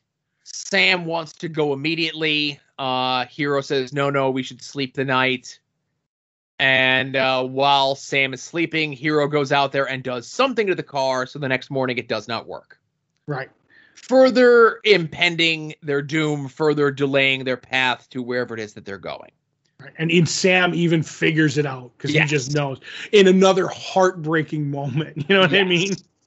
So while they are going around, uh, these two, uh, Hero and Sam, bump into Nora, who was Mhm. one of the living pre- then male living president's aides, and her daughter. Um, she, Nora, was very hardworking, very devoted to her job. She finds her husband and son dead in their beds. She attempts to get in to whatever constitutes for the White House these days but is turned away by military as she is not on the list. And she is not doing well with everything that's going on. They go back to their house, and uh, her daughter, obviously also not dealing with things very well, goes to chase some crows away from the dead body of her father and brother, trips and gets like a big cut infection or something on her leg. Right. In an icky sound it made too. Yes. So while Nora is trying to take her daughter Mackenzie to her sister, who is a doctor, when they get there, she is not there any longer.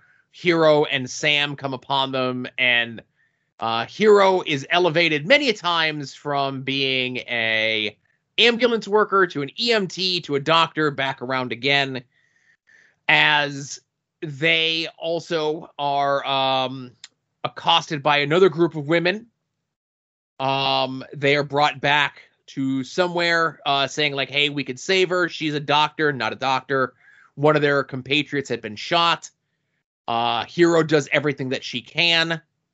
Uh they're not able to save the woman. The leader of this group comes in and just shoots the woman that they are trying to save. Before she does uh any of this does whisper something to nora and uh lets nora and sam and Hero and Mackenzie into their group. They are stored up in the back room of a fully stocked grocery store that seems to have electricity as well. Mhm. And uh, before they do, Nora gives Hero the Iggy because Hero had given Nora fake names. She just gives her the Iggy and says, Don't let them know who your mother is. Right. Because I know you're the president's daughter because I worked in the White House. Yes. Well, you know, you were a senator or a congresswoman. But do you know what? Do you know what the leader of the group whispered to Nora? I don't. This is my take. Once again, is she walks in and she goes, whispers to Nora, "I'm going to shoot the lady on the table." That if you watch the scene, that gives Nora a chance to cover up the daughter's ears and bring her close to her chest so she won't see her kill the woman. Gotcha. That's at least now it could be something down the line, but that's what I took from that scene. Right. so let's go to uh, the presidency, the White House, whatever, where uh, Diane Lane's character, Jennifer Brown, is in charge, uh, trying to work on th- things, trying to get things moving. Much discussion of how this ended up happening specifically citing one person wasn't able to take the job because they were not a natural born United States citizen. Another was not able to take the job because their plane or helicopter or whatever uh, was lost at sea and they are not ha- not have been heard from. So there could have been at least two people above Jennifer taking things over. But let's tell the way that things work. Okay. Mm-hmm. Um, so it is at the end of one of the episodes where it is found out that Regina, uh, one of the people that were on that list who was thought to be dead, survived. She's in Tel Aviv. She was in a coma. She had severe brain swelling. And then they once she comes out of the coma and starts to regain her consciousness and regain her wits, the first thing that she says is, I'm the president of the United States, once they tell her what has happened and they establish that she may be a wild card because she was just appointed by the president yes. to get points with her uh, with his constituency, but she has no leading leader ability and is probably not like just the worst person for leading. So the the people back at the White House are or wherever they're stationed are like, if she's alive, we got problems.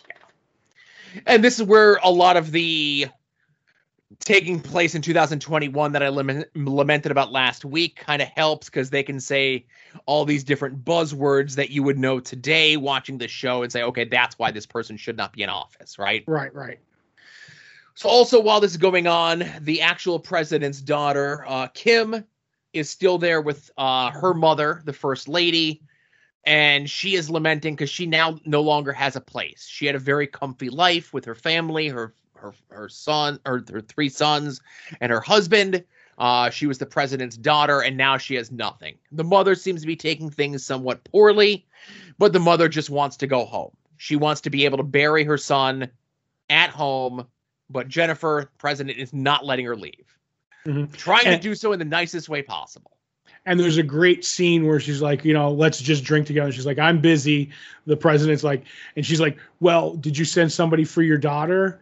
and she's like uh, no and there's a great scene where it kind of shows the differences in the character where she where the the the, the ex uh, wife or the wife of the the original president is like i would have sent the army the navy the air force and marines to get my kid and you didn't kind of a deal. And it kind of shows on diane lane's face like maybe she did sacrifice a little bit of parenting to get to where she is if you will. It's it's really done well as far as i'm concerned.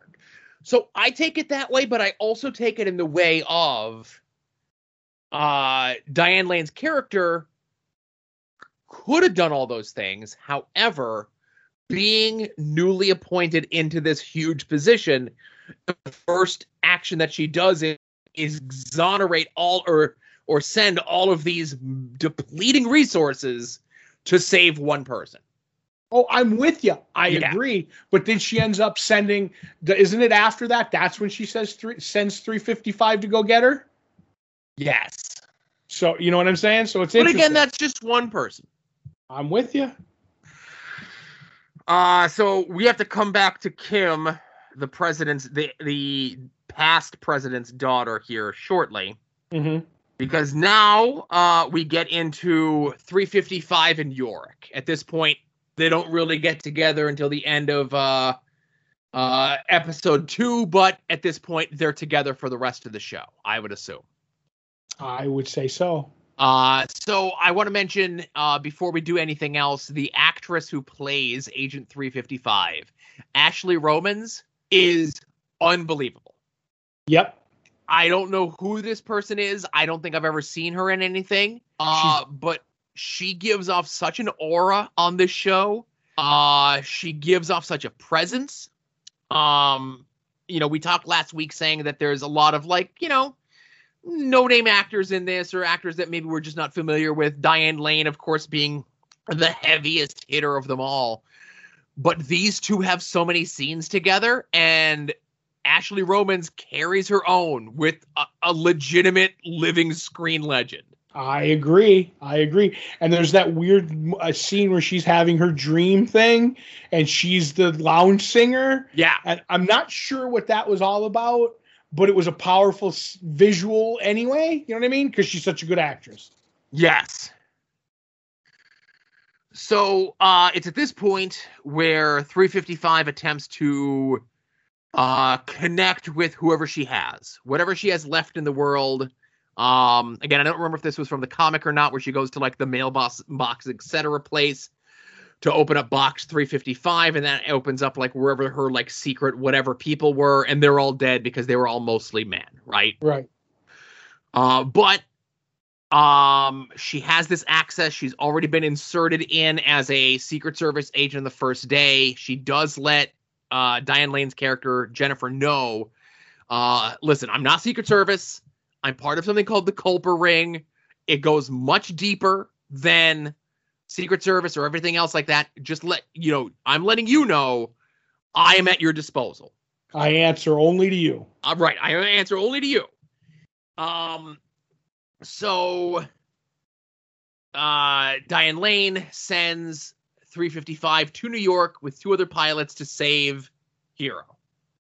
Mhm. Um, you know, obviously, instead of sending the entire Army, Navy, Air Force, and Marines, sending like your most capable person, even though it's someone that you only know for a few days.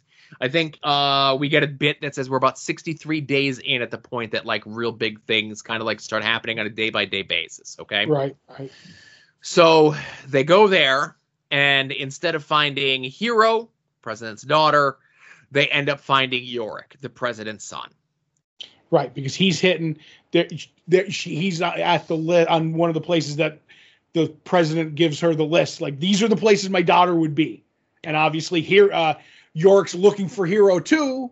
So you know, but I think it was his apartment they found her at. Found him Yeah. at. So immediately brings Yorick back to, and again, we're just saying the White House, the White House. Right. Even though that fell, I'm just Right. you know. Uh, and the two pilots end up getting locked in a debriefing room for the better part of an episode and a half. Yep. And they're questioning everything. Yes, they're questioning everything. Uh, I know how it feels. Mm-hmm. They're So- just asking questions, Joe. Right, right. So, uh, obviously, Jennifer is happy to see her son, but this raises more questions than there's answers for. Why is he alive? How did he survive? And what can they do?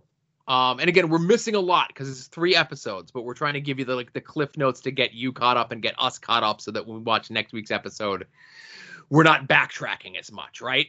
Right. And also there is we find out like what the ramifications can be if anybody finds out that a man is alive because of something that happened in Russia. They're like somebody found out and they just they thought it was you know an inside job, a conspiracy. Right. So, well, e- well, so even what what actually happened was they, uh, the Russian whomever, said, "Oh no, all uh, the entire Russian whatever is alive, all twelve of them, all men, all alive." So the people stormed the Kremlin, found out that they were lying, and then just destroyed the Kremlin. Right. So uh, they need to do their best to hide Hero, but Hero also, or Hero, Yorick, but Yorick has Ampersand with him, who is a mischievous capuchin monkey who does get free, and Yorick goes to chase after him. To which uh, Kim's mother, the former first lady, sees him and follows him. He's a little bit more spry than she is, and because of her maybe altered state, they're attempting to ably convince her that maybe she saw nothing. Even though Kim certainly seems to know or think or believe her mother that she did see the president's son walking around wherever they are. hmm Bit of a bargaining chip that Kim now has over the president. Right. So they need to get Yorick to a geneticist to figure out how he was able to survive. The president and her women have a list, but Agent 355 has a different list. And that list is someone who is selling secrets to the Afghan people that they did not consider because of that. Uh, Agent 355's reasoning for this is This is an un- unbiased person. This is someone who is solely devoted to the work. They're going to be uncompromised. They are going to be whatever. This is the best person that we could take him to. Also, she's not on the list Yes. that everybody else has, so she won't be missed if we grab her. yes. People won't ask questions. So it's like the best of a bad situation. So they are going to fly to Boston to get Yorick to her. Um, however, Yorick just wants to find Beth. Mm-hmm. Beth probably is in Cleveland with her parents. We need to go there.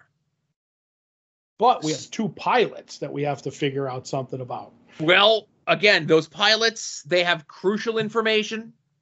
They're aware that there is one man living in the world.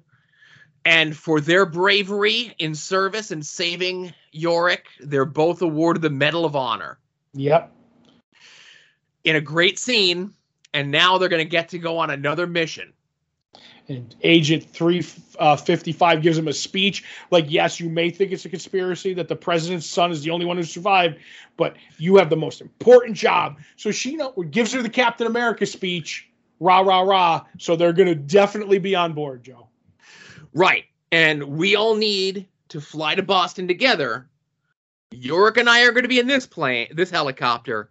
You guys are going to be in that helicopter over there. And Todd, wouldn't you know who won the pony? But the helicopter that the two pilots uh, were in blew up. Shocking. Unrelated from episode one, Agent 355 is an explosives expert. Mm-hmm. Um, so they once they get those pilots taken care of, they land, and uh, because uh, uh, daylight, so they land the they land the heli- helicopter, and they're going to go on foot because obviously in daylight a helicopter is going to be very conspicuous.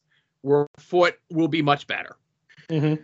So it's here in episodes three and up to the end of four that I hate York and want him to die. and I'm not going to say much, but that's the reason I stopped reading Y: The Last Man originally. Really? Yes, the basis. I was reading it. I was like, why does Yorick always like wander out without his mask or do stupid things? And then the other problem I had was I was like, oh, he's an escape artist, just so they have a. Uh, uh, what would you a convenient way he can always get away if he ever gets captured and and Matt's like dude you you need to keep reading you need I'm not going to say anything but you know what I mean it's like all the reasons that I hate him at this point, and they haven't gone into a lot of them in the show yet. He's like, it's all explained. And I'm like, okay. And I came back around. But yes, I'm in the early stages of hating Yorick again, too. I I don't remember him being that this bad in the book. Oh, it's pretty bad. He kept walking in the book. He kept, he'd be like, something would happen. And then 355 would say, stay over there. And he'd just walk out and pull the gas mask off. And he'd be like, this. And they're like, you can't keep doing this. And he did it like in the first like three storylines, like three times each storyline. But anyway, So I wish I had more time to go back and read those because, like I said, I don't remember him doing it as much here in the TV show, and it was so frustrating and so annoying in this. Mm-hmm. And again, Agent 355, after they get into an incident where they're trying to get some sort of other mode of transportation from some sort of trading, bartering, or whatever sort of things. And uh, Agent 355 is going to trade a generator and a grenade to a woman for a motorcycle. York, of course, wanders off. The former state police wives that run this bartering shop find Yorick. Yorick, with some quick goat thinking, says like, "Oh, I'm looking for my testosterone to try to throw them off the tra- track. That he may be trans, but doesn't matter. They're still going to kill him." Agent 355 comes and wipes all four of them out, gets them out of here, and then reads York the riot act and says, "You got to knock this off." Everything's not a, like everything you lived a life up until this moment where you thought everything was about you and now everything is about you and you're acting like this yep. you need to get it together and the fact that his whole thing is so much about finding beth And in the TV show, the fact that Beth is in the United States, but they had that big fight before everything happened, doesn't let me connect with Yorick that I want to see him and Beth get back together. Right, because even then he tells his mother that they're engaged and they're not. Yeah. But the one thing I do like is when oh, in three, uh, 355 tells York all about like, yeah, the world is is about you now, and he goes off. He goes, yeah, well, look at you. You go Rambo on every situation that you need, and in the end, what am I going to end up like those two pilots, kind of a deal? And he's like, you're, and that's when 355 realizes that York isn't as dumb as he looks, and he's put together that she killed off Yeah. those two pilots, and he's like, well you know, that's so she's like, that's so they'll have two, you know, two pilots, two missing helicopters. They'll think they each stole one. I'm like, written very brilliantly, if you know what I mean. Like all angles are covered. Right. Uh, so again, that's as Cliff Notes as I can, trying to jam together three hours of a television show. Mm-hmm. Did I miss anything that you would like to cover? Not that I can think of off the top of my head. Okay. So again, I'm not retracting my statements from a week ago when I said I didn't really love the first episode because I am watching it with my 2021 mind, watching these three episodes, getting caught up, getting the full picture, the full scope of what they're doing here. I'm on board. I'm really enjoying the show. I am too. Yeah.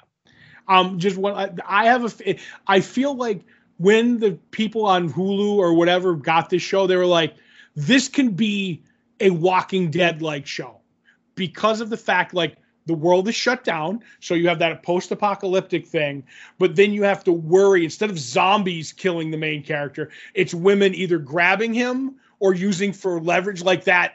Tension is there, but it's not zombies. And I honestly, as I'm watching this, I'm like, this has a very like during its peak, well written, like a Walking Dead feel, and like they just copied it as far as I'm concerned.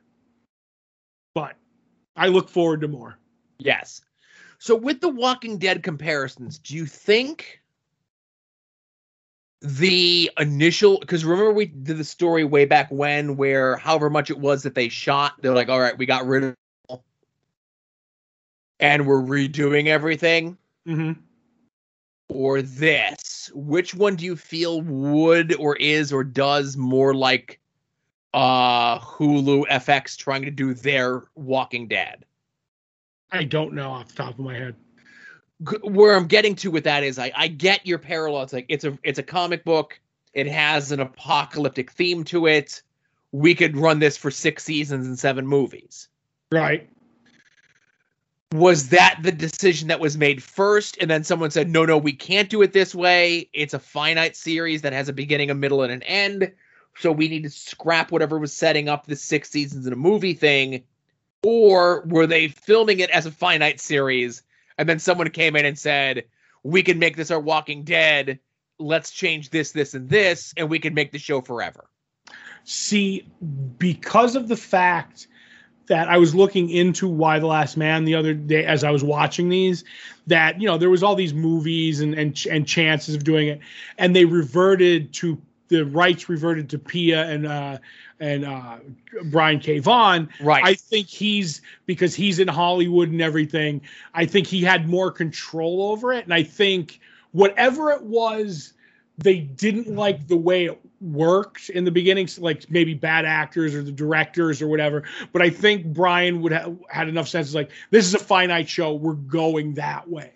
If that makes any sense It does. They just something was off about the first round. They were like whether they the directors just wasn't directing properly or or the showrunners and Brian was like get him out or Hulu was get him out. But I don't think what what you were saying is like we're gonna make we're gonna milk this. right. Okay.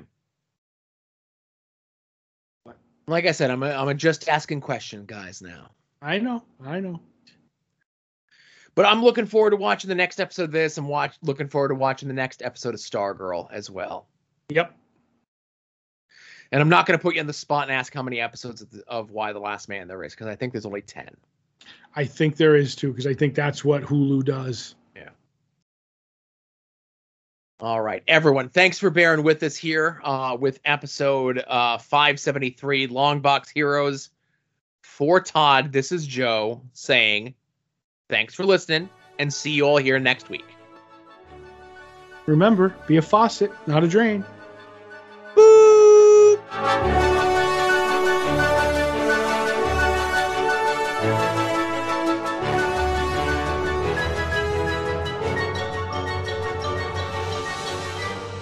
You're listening to the soon to be named network, the Lamborghini of Podcast Network.